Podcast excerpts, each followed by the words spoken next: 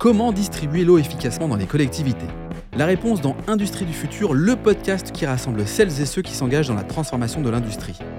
Cette semaine, Thomas Martin, responsable ingénierie chez Feljas et Masson, nous délivre les clés pour comprendre le fonctionnement des réseaux de distribution de l'eau. Comment capter et distribuer de l'eau propre à la consommation Comment réduire les consommations d'énergie liées au pompage de l'eau Ou encore quelles étapes entrent en jeu dans le process de traitement de l'eau Dans cet épisode, Thomas nous partage sa vision de l'avenir du traitement des ressources en eau.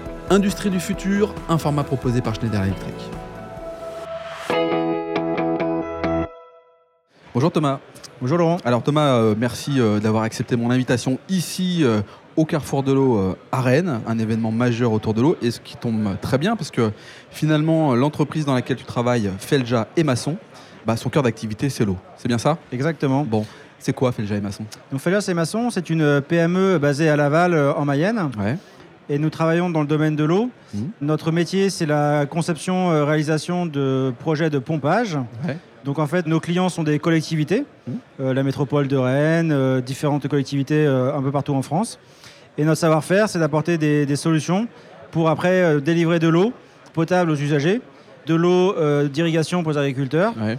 de l'eau d'épuration pour après la traiter. Mhm. Donc c'est vraiment tous les types de pompage qui existent, donc eau potable, eau d'irrigation et puis eau usée, pour les collectivités. On fait très peu d'industriels, on fait beaucoup de collectivités. Et nos, nos centres géographiques, c'est principalement euh, la région parisienne, euh, où on travaille pour des grands donneurs d'ordre parisiens comme euh, le CEDIF et, et Eau de Paris. Et on travaille aussi euh, euh, en Bretagne et en région Pays de la Loire pour les différentes collectivités euh, comme Rennes, Nantes, Angers, euh, Brest. Alors 110 collaborateurs, euh, plus de 1600 références euh, réparties euh, partout dans le monde, donc euh, J'imagine que c'est euh, riche d'expérience parce qu'on peut voir ce qui se passe dans un pays euh, Oui. par rapport à un autre. Pour encore mieux comprendre, la société euh, fabrique, va puiser l'eau? Comment, à, à Alors en quel fait, niveau elle se trouve? on, on va aller capter la ressource, Ouais. qu'elle se passe en, en rivière ou dans un forage. D'accord. Et après, on va la redistribuer soit dans un réseau, ou soit dans une station qui va traiter l'eau, qui va la potabiliser, pour qu'après les gens puissent la boire et, et la consommer. Ouais, donc Donc il y a nous, un rôle fait- hyper important, quoi. Oui, voilà, c'est très très important et c'est ce qui permet bah, aux habitants d'une collectivité d'avoir de l'eau à leur robinet et que cette eau soit potable et qu'elle arrive en toutes circonstances. Les enjeux climatiques sont euh, évidemment présents. Euh, J'imagine qu'une société comme la tienne euh, prend en compte aussi ces éléments-là. À quel niveau tu interviens, ou du moins Felja et Masson, à quel niveau intervient l'entreprise pour prendre en compte ces éléments de transformation climatique? Effectivement, le, le contexte actuel est, est assez euh, pesant. Euh, nous, notre entreprise, nous proposons des, des services de, de pompage, c'est-à-dire qu'en fait, nous prenons de l'énergie électrique Ouais. pour après euh, déplacer de l'eau. Mhm. Donc en fait, on convertit l'énergie électrique en énergie euh, cinétique pour que l'eau après se déplace. Mhm. Et donc on a des grosses consommations euh, d'électricité. Et donc aujourd'hui, une de nos problématiques sur lesquelles on accompagne nos clients, c'est de d'utiliser au mieux cette énergie électrique, qui est une denrée qui va être de plus en plus rare, exemples pour, chers euh, et de plus en plus cher en plus, pour justement déplacer cette eau et la potabiliser pour qu'après les, clients puissent la consommer. Donc c'est vraiment l'idée de économiser la- l'énergie électrique et de l'utiliser vraiment comme ressource très précieuse et que tous nos équipements qu'on propose, aussi bien la partie électrique que la partie hydraulique, utilisent au mieux cette énergie et qu'on ait les coûts les plus réduits possibles. Double enjeu, euh, réduction des coûts par rapport à l'énergie qui est l'électricité pour euh, alimenter le, le- le pompage, c'est Oui, ça. Et peut-être le deuxième enjeu, c'est de trouver des, des zones de pompage, c'est-à-dire que... Et en plus, la ressource Et oui, euh, c'est ça, la ressource. Ouais. On a deux problèmes au niveau de la ressource en eau, c'est-à-dire qu'elle se raréfie et sa qualité se dégrade. Car on en fait, on en fait un usage euh, un peu euh, trop intensif. Mhm. Donc la ressource en eau euh, contient maintenant beaucoup de pesticides et des polluants plus ou moins nouveaux. Qu'on n'avait pas forcément il y a peut-être 30, 40, 50 Exactement. ans. ouais. Donc les process de traitement ont aussi beaucoup évolué depuis euh, 20 ans. Et donc il y a beaucoup d'investissements et beaucoup de mises à jour qui sont nécessaires. Et donc nous, on accompagne les collectivités et on réalise des stations euh, pour justement cette ressource en eau, la, la valoriser et l'utiliser au mieux.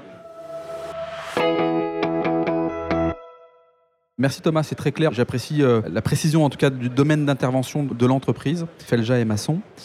Toi qui traites aussi les, les appels d'offres, donc tu reçois des demandes de collectivités euh, plus particulièrement. Est-ce que tu as pu observer finalement euh, des lignes, des critères euh, qu'il n'y avait pas forcément avant, qu'il y a maintenant?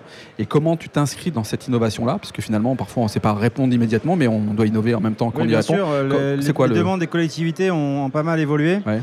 C'est-à-dire qu'en fait, elles nous demandent des qualifications nouvelles, euh, aussi bien en termes de, de qualification du personnel que aussi en termes d'impact du chantier, pour réduire l'impact au cours de nos travaux de chantier sur le terrain naturel et faire en sorte qu'une fois qu'on a intervenu, que le chantier est réalisé, eh ben, il retrouve son aspect naturel Ouais. et qu'il n'y ait aucune dégradation de l'environnement. Ça, c'est très important et c'est euh, quelque chose qui est vraiment très présent dans la majorité des appels d'offres aujourd'hui. Donc, c'est de faire en sorte que quand on travaille, on rend le site dans le même état que quand on l'a trouvé, Hmm. ce qui est très important. C'est très important. ouais. Et ça, ça fait partie des critères nouveaux dans la partie appel d'offres. Après, il y a aussi des parties euh, liées à la qualité, des critères ISO liés à la qualité, euh, ORH, euh, tout ça. Ça, c'est nouveau aussi. Donc, il faut qu'on soit accompagné et il faut qu'on s'y conforme. Donc, on s'adapte et on se forme pour ça. Alors, sais, un, un sujet intéressant sur la partie RH qui concerne en fait toutes les entreprises qui, qui sont dans l'industrie, la problématique de, de recrutement, euh, d'image employeur, de marque employeur. Comment une entreprise comme la tienne euh, travaille ce sujet-là? Alors, le sujet de la RH chez nous, c'est un vrai sujet euh, très important car le bassin de Laval est un bassin où il y a très peu, très peu de chômage. Ouais.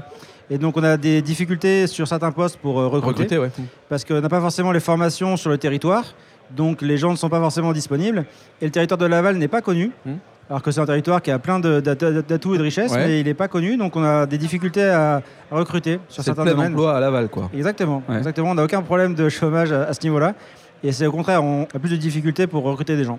Alors, je parlais tout à l'heure d'international. Euh, Est-ce que tu as aussi des comparatifs à faire finalement entre euh, des continents et, et le continent européen? Est-ce qu'il y a des, Oui, des- on des peut. grandes- Bah, en fait, on peut regarder. Donc, euh, ce qu'il y a en commun sur les différents continents, c'est le fait que la population, quelle qu'elle soit, elle a besoin d'avoir une eau potable. Bien sûr. Ça, c'est commun. Par contre, les moyens d'y arriver sont, peuvent être différents. Par exemple, on parlait tout à l'heure de la consommation d'énergie. Il y a des pays euh, qui sont producteurs euh, de gaz et de pétrole. Pour eux, la consommation d'énergie est secondaire. Ce qu'ils veulent, c'est un système qui soit très très fiable et qui fonctionne quoi qu'il se passe. Donc, c'est des équipements qui sont plutôt robustes, Mhm. mais qui vont consommer plus d'énergie. Nous, en France, euh, on cherche à optimiser, à réduire un peu la consommation électrique. Donc, c'est pas le même type d'équipement. Mais par contre, le résultat final, c'est le même, c'est-à-dire que les gens, ils auront de l'eau potable dans les Mmh, deux cas. mmh. Et c'est pas les mêmes outils pour y arriver. Trouver l'équilibre en fonction des pays et des ressources finalement. Exactement. On peut parler des pays euh, d'Afrique qui, euh, pour certains, en fait, euh, viennent prendre l'eau de la mer. Là encore, c'est une, une technique qui est plus liée à de la survie, quoi, quelque part, en fait. C'est un peu la solution extrême quand on est rendu à effectivement pomper de l'eau de mer, appliquer tout un tas de traitements qui sont très énergivores ça. et qui sont aussi très consommateurs de réactifs et de ressources.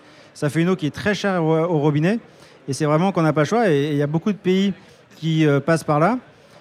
Et malheureusement, ça, ça devrait continuer parce que il y a le, le besoin en eau, il est là. La population a besoin de, de- de boire de l'eau potable. Et donc le dessalement et toutes ces techniques-là, elles vont se développer. Hmm. Et l'enjeu, ça va justement d'accompagner ces collectivités et ces populations pour avoir une eau potable, mais en essayant de réduire un peu la consommation d'énergie et de réactifs pour réduire les coûts et réduire l'impact sur l'environnement. Et ça, il faut accompagner euh, les collectivités là-dedans. Bon, on le voit bien, il y a des enjeux qui sont euh, colossaux. Si on veut rentrer en contact avec toi, comment fait-on? On va sur le site internet, Tout simplement. feljassemaçon.fr. .fr. On a aussi une page LinkedIn, Très bien. il faut la visiter. euh, Et puis on te demande en contact. voilà. Parfait. Merci Thomas, merci d'avoir participé au podcast euh, Innovation et Territoire, un format proposé par Schneider Electric. Merci. Si cet épisode vous donne envie d'aller plus loin, c'est l'occasion d'en parler à Antoine Chart, directeur national des ventes. Bonjour Antoine. Bonjour Laurent. Antoine, peux-tu nous dire comment passer de l'idée aux actes lorsque l'on veut se transformer? Laurent, c'est très simple. Les sujets de transformation digitale, de décarbonation et d'électrification sont au cœur de la stratégie Schneider Electric. Et comme on a pu l'entendre dans ce podcast, l'ambition de Schneider Electric est d'accompagner les entreprises du territoire sur ces enjeux de transformation. Pour entrer en contact avec nous, rien de plus simple, le site internet www.se.com ou mon profil LinkedIn où je me ferai un plaisir de vous répondre. C'est très simple, merci Antoine. Merci Laurent.